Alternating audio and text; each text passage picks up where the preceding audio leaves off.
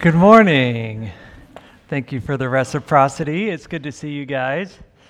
Um, happy Advent 1. It's good to have you with us.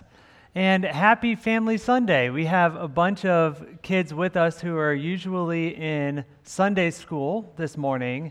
And so it is a delight to have you with us this morning. And kids, I want to ask you a specific question. When you and your parents are driving somewhere and they don't you know, maybe it's a new place for them and they don't know where to go yet. What do they use to tell them where to go? GPS. GPS. Man, kids said GPS at the first service too. I thought they'd just say phone. Yes, a GPS, global positioning system. Anywhere that you are in the world, this can let you know where you are and where you need to go and how to get there. If you get off on the wrong path, it will lovingly reroute you onto a new path. Now, when I was a kid, my dad and I used to make road trips uh, to various places, oftentimes between New Jersey and Texas. We lived in New Jersey, much of my family was still in Texas. And I used an antiquated device called a map. Okay, this was a big piece of paper with millions of lines on it. You would fold it about 50 times in a row uh, so that you could fit it inside your pocket. And when I opened this map, it looked like a bunch of mumbo jumbo to me, a bunch of spaghetti on a page. But over these long car rides, I began to get curious, and my dad would teach me how to read a map to the point to where I could kind of look at my surroundings, look at some of the road signs that were passing, look down on the map, and figure out basically where I was and how to get to where we needed to go. I was so comforted by having a map. I had a sense of bearing on reality. Now, what do you think would happen, kids, if your parents were in the middle of a road trip and they lost their GPS device? Yeah, hand. Yep.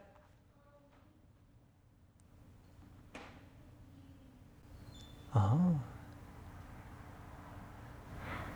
You could use a map. Thank you. That is a great idea. Yes. What would happen? You would get you would get lost. You would look for some other way to figure out where you were looking to go. You would get lost. You would lose your bearings on reality. We had a kid in the first service who went into a long story. It sounds like it happened before. It's a little contentious at times. Um, if you get lost, you need to find some way to understand your bearing on reality. You actually need a map. Thank you for that. Now, kids, I bet you have seen your mom or dad or brother or sister at times spending time on their own doing something that they call praying. Now, maybe it seemed a little bit difficult to understand what exactly is going on there, and that's okay actually, because prayer is a little bit complex. Uh, we grown ups are still figuring out exactly what it means to pray. But I'll tell you what, when your parents are praying, it's like they're reading a map or using a GPS. Not really for directions to get you from your house to your new friend's house, but they're praying to try to figure out what to do, where to go, who to be. And it can be really hard to know sometimes. But this is what Jesus promises us. He says that if you follow him, the Holy Spirit will guide us and we just have to want to listen, to ask questions, to listen again, to ask more questions, and to listen again, to have a conversation. That's called prayer. And you know what? You can do that. It may feel a little bit funny at first because it's not exactly like having a conversation with mom or dad, but it might take a little while because God is trying to teach you how to read a new kind of map. Takes a little while to learn that. So, ask your parents, what is it like to pray? Because honestly, God is the best GPS system that you will ever know. He knows the way every time. Can I give you one of my favorite prayers? The prayer that I say the most often is this Jesus, help. Pray that prayer anytime that you feel like you need help because He loves you and He always wants to answer you. Can you say it again with me? Jesus, help. Let me pray for us. Jesus, thank you that you long to help, that you love us. And so, would you be very present with us this morning? Teach us how to pray, how to talk with you, and how to listen. Would you bless our kids who are in here with us? Would you bless our kids who are in the nursery behind me here? Lord, fill them afresh with your spirit in this uncertain world. And may the words of my mouth and the meditation of all your people's hearts be pleasing and acceptable in your sight. O Lord, our rock and our redeemer. Amen. I don't know if you know this, but there exists in the world a fish that has a light bulb attached to its face. I don't remember much about the first time I learned about the anglerfish, but I do remember my science teacher was a little bit too excited to tell us about it, which led me to believe that they made the entire thing up. Upon realizing that, in fact, there are over 200 different species of anglerfish, all with multiple layers of jagged teeth, one or more dangling light bulbs to lure its, prayer, uh, its, its prey towards it in the pitch black of 3,000 feet below the surface of the ocean, a deep terror set into my soul about the ocean. There is so much we don't know about this body that covers two thirds of our world. And most of what we do know still terrifies me. Now, we might think we're so advanced from ancient understandings of the world, and in many ways, we know so much more uh, than those who came before us. But the ocean, interestingly, still lingers as a touch point between us. In the beginning, if you'll remember, the earth was formless and void, and at the start of all creation, we see the Spirit hovering over the waters. So, in the imagination of the writers of Genesis, this was the first showdown between light and dark, good and bad, order versus disorder. Dark waters were written into the story because the waters in an ancient mindset represented terror, darkness, the unknown, and chaos itself. Now, in our gospel reading this morning, we see a figure who enters into and slices through the chaos of the world. Yet today we are still left frustratingly grapple with so much chaos around us. Why, when we look around, do we see so much chaos? We don't have to go to the depths of the ocean to discover chaos. It's all around us, it's near to us. Many, many times it's within us. Just this week, we've experienced a truck plowing into a crowd, injuring dozens of folks, killing six. Just this week, we learned about a new strand of the coronavirus. Just this week, I got my monthly issue of The Atlantic, and the cover article is literally called The Bad Guys Are Winning. But the chaos is not just out there, it's in here as well. The disorientation of suffering, the pain of broken relationships, the judgment of a spurned heart that we can't seem to close the door on. Sometimes the chaos comes in part due to our own choices. Sometimes it just seems to indiscriminately come our way. The world is in chaos. We participate in that chaos. And this is a reality that the Christian worldview is not afraid to stare directly in the face and grapple with. And so this morning is the beginning of Advent. If you've listened to Hannah's uh, video introduction that came out in our email this week, you'll know that Advent always starts in the dark. This is why we have one solitary lit candle on our wreath this morning. Our songs take a decidedly minor key, as well as our readings and our prayers. The Christian liturgical calendar invites us to ponder our need for a rescuer amidst a chaos world and cry out, Why? Why is there so much pain and suffering and marginalizing? Why are relationships so hard? Why is my heart so prone to wonder? So, this morning, in contrast to the month long pre Christmas tide that the world outside is creating, we will dive into apocalyptic events, a mysterious figure called the Son of Man, a world in chaos, and a need for a Savior.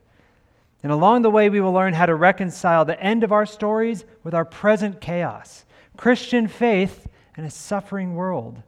And we'll learn what to do with our cries amidst the chaos. So let's begin by looking at the central figure of the day. This is in our gospel reading, verse 27.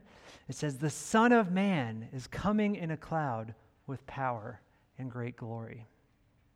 We have to grapple with this Son of Man. Who is the Son of Man?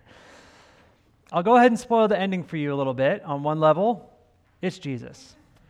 Of course, it's Jesus. The Sunday school answer pays off. But how do we know it's Jesus? If we look through the whole of the Gospel of Mark, we see this phrase, the Son of Man, used 25 times. And every time it's Jesus referring to himself. The Son of Man is the Lord of the Sabbath, is betrayed with a kiss, can forgive sins, has nowhere to lay his head, and so on and so forth. This was Jesus' preferred self designation. But why? Why this phrase? What's the intentionality behind this phrase? The phrase the Son of Man refers to a central figure in Jewish apocalyptic literature. Now, we didn't have anybody run out screaming to the exits upon the use of the word apocalyptic, so bear with me this morning. We'll uncover it a little bit. But we get hints as we look at our Luke passage this morning at why this is the case. Now, let's be honest, as we were reading our gospel passage this morning, it sounds a little crazy. Signs in the sun, moon, and stars, anxiety around the world because of choppy ocean waters a guy riding in on a cloud. It all sounds pretty epic, but it doesn't quite sound like reality as we know it. Folks have wrestled over the centuries to know what to do with this kind of writing. But all over history, there has been a certain kind of consensus that these are, in fact, apocalyptic images, a specific kind of experience and a specific kind of literature that we need to be sensitive to in our reading of the Bible. When Jesus speaks about the sun, moon, and stars having signs, Literally, Matthew's parallel being shaken, these represent the great kingdoms of the earth on one level, but on another level, they represent the very standards by which one got a handle on reality. You would look at the sun, the moon, and the stars to chart your course, to know where you were, and to know which direction you needed to go. Jesus promises that, that these things will be shaken, upended. So, of course, it's a chaotic scene. These particular kinds of scenes are apocalyptic scenes. Now, if you Googled apocalypse these days, which is a very dangerous thing to do, you would find millions of explanations of the end of the world when, how, for whom Jesus or somebody else is returning to destroy the world. In other words, in many parts of Christendom, though strangely the vast majority of which is here in America, the apocalypse has become shorthand for the end of the world. But if we compare that understanding of apocalypse to our passage this morning, we're on pretty shaky ground. Truly, I say to you, this generation will not pass away until all has taken place. Last I checked, the world did not end in the first century. We can't quite say that Jesus was true in all things, he just had his timing wrong. So, what's going on here? Our English word apocalypse is from the Greek word ap- apocalypsis. I had to say that a whole bunch of times to get it right. Apocalypsis. This literally means the unveiling of the curtain, a rolling back of the curtain. And this is why this word, when it was translated into Latin, was translated revelatio. The vela, the veil, literally being pulled back. This is where we get our word revelation from. So something is being revealed. But what? Other apocalyptic moments that we see in the Bible, of course, the book of Revelation uh, at the end of our Bible. Other apocalyptic moments, Ezekiel's dry bones. It's kind of a strange scene. We have to understand what's going on there. As well as Daniel chapter 7, which is a story about the Son of Man coming in to defeat beasts rising out of a chaotic ocean. There's similar themes here, for sure. The similarity we see in all of these is not that they describe the end of the world, though some point towards it. The common theme is that they are all experiences of God peeling back the curtain of this world as we understand it and giving us a God's eye perspective of a current or future event. When you were a child, and on a dark and stormy night. An overgrown branch of an oak tree outside your room kept dancing up and down, tapping your window every now and then. I know you assumed it was Freddy Krueger trying to get into your room. And maybe finally you mustered up, up enough courage to go and yank back the curtain before you dove back under your blankets again. You, my friend, in this moment had something like a revelatory experience, unveiling the truer nature of that gnarly oak tree that was outside your room, which you could only see in part through the veil. But then you peeled it back. The Son of Man does just this in our passage this morning. But when he does it, it's more than a this and that side of your bedroom kind of revealing. He unveils for us this side and that side of a spiritual divide, one that was always intended to be healed.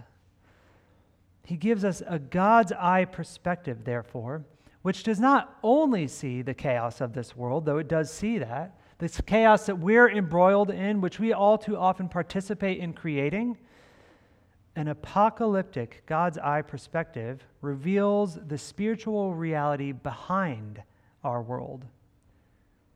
In other apocalyptic moments throughout the Bible, we see big spiritual throwdown battles. And in our passage this morning, as Jesus peels back the curtain, we see him coming to do battle again against darkness. Given the scary images from this morning, we might be tempted to think that he has come to fight the world. And I think this is where we have unhitched a little bit with our understanding of the apocalypse. But in reality, he has come to fight desperately for the world because we have become so cozy with broken norms and it needs upending. This is the reality that we see when we peek behind the veil. Now, except for a couple of chapters in Genesis, the world has always known a level of chaos. But this morning's revelatio told Jesus' original listeners to expect chaos to increase in their lifetime. Why increase? Because in this apocalyptic scene, Jesus was pointing forward to and pulling back the curtain on the reality of the cross. At the cross, when Jesus gave up his life, the light of the sun faded, even though it was the middle of the day. The temple curtain tore in two. In Matthew, it says the earth shook, rocks were torn in two, and graves were opened. What's going on here? With an apocalyptic view of the cross, we get a glimpse behind the curtain. The chaos at that time that they were experiencing, and our chaos today that we experience, comes from a Savior, one like a Son of Man, who fought and won the major victory against the kingdom of darkness. He is not battling against the world, but he is battling for the world, against the kingdom of darkness. He is battling for the kingdom of God and its loving reign in our lives, and against the kingdom of indiscriminate attempts to steal away good, beauty, and joy flourishing of life, which is what God always longs for us. This is what Jesus points to as the great battle, this apocalyptic scene from our passage. And it took place 2,000 years ago, where, as our reading says, our redemption had drawn near. The kingdom of God became near. Here's how Bishop Robert Barron, he's a Catholic bishop of Los Angeles, here's how he describes it. He says, It was the dying and rising of Jesus that pulled back the veil to reveal the deepest truths of things that God's love is more powerful than death and more powerful than those institutions that rely on fear and death. Death itself has been broken. And so the question is will we join the Son of Man, Jesus? as he continues to roll back death and darkness in this world. Because until he comes again, that victory, that life is sown back into this world through us, through his followers. Now, we are in a time, as Seth preached about two weeks ago, that theologians call the already not yet. I won't rehash all of it, but the best illustration I've found for it is the end of the Second World War. On June 6, 1944, thousands of soldiers stormed the beaches of Normandy to make the decisive blow that effectively ended the war against the Nazis D Day. But it was almost a year later, May 8, 1945, that the victory was fully realized and the Germans fully surrendered. VE Day, Victory in Europe Day. There was a great deal of chaos in that intervening 11 months, a great deal of mopping up of this defeated army in the between time, a great deal of loss and chaos. But the fate of the war was no longer in doubt after D Day. And so it is now. Jesus was victorious over darkness on the cross. And behind the curtain, the sun, moon, and stars have been shaken, the very thing that everyone counted on as dependable realities to chart life by. But somebody rose from the grave, which shook the heavens and the earth. It upended order as they knew it. And it upends order as we know it, as we tend to try to protect a false order. Now, the world as it always should have been is taking root once again. The kingdom of darkness is spiteful at this defeat. This is the fate that has been revealed for us. The world has been won back by the Son of Man for good, order, and love, for the God who created it and for his beloved, us, if we would only receive it. No longer can we be content settling for lifeless but controlled chaos. It's been shown to us that we cannot domesticate darkness. It must be upended, defeated. And it has been.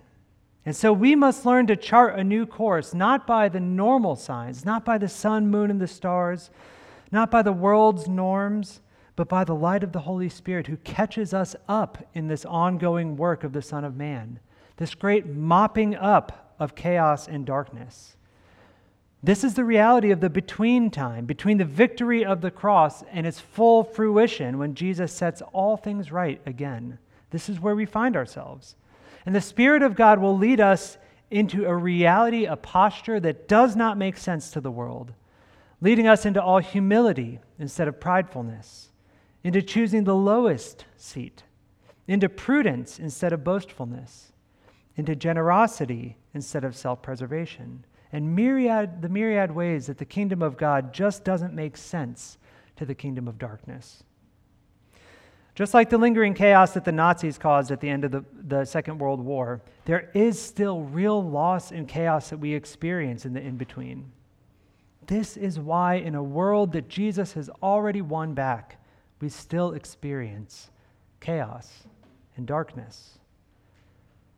So, what do we do when we are struck head on with the suffering of the world, with our own pain, with the chaos created by a spiteful enemy?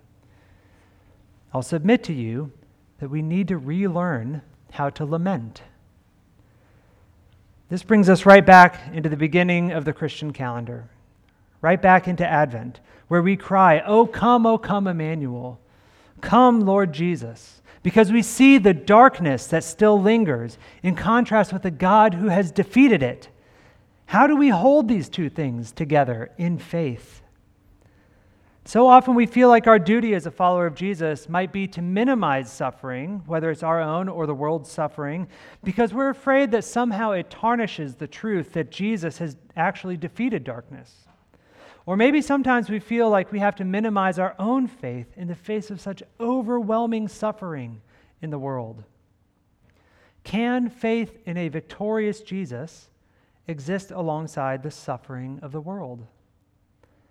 This is often an uncomfortable question, but only because we are a culture that I believe has forgotten how to lament. This is why these penitential seasons of Advent and Lent can oftentimes feel so especially life giving. Pastor Mark Vroegop, author of a book called Dark Clouds, Deep Mercy Discovering the Grace of Lament, he describes lament for us this way Every lament is a prayer, a statement of faith. Lament is the honest cry of a hurting heart wrestling with the paradox of pain and the promise of God's goodness. It stands in the gap between pain and promise. No one seeks out the pain that leads to lament, but when life falls apart, this minor key song is life giving. As we peek behind the curtain, let us learn afresh how to lament. To follow Jesus has never been a promise to avoid suffering. Usually, it's quite the opposite. When we start going against the grain of life as usual, we should expect to experience the pushback of the kingdom of darkness. As Jesus said just before our passage this morning, he says, You will be hated for my name's sake. He doesn't ask us to pretend like the pain and suffering we experience is minimal or to put on a happy face. We're invited to pray honest prayers of lament, along with about a third of the Psalms. How long, O Lord, will you forget me forever? How long will you hide your face from me? How long must I take counsel in my own soul and have sorrow in my heart all the day? My God, my God, why have you forsaken me? Jesus is the victorious Son of Man who has defeated darkness.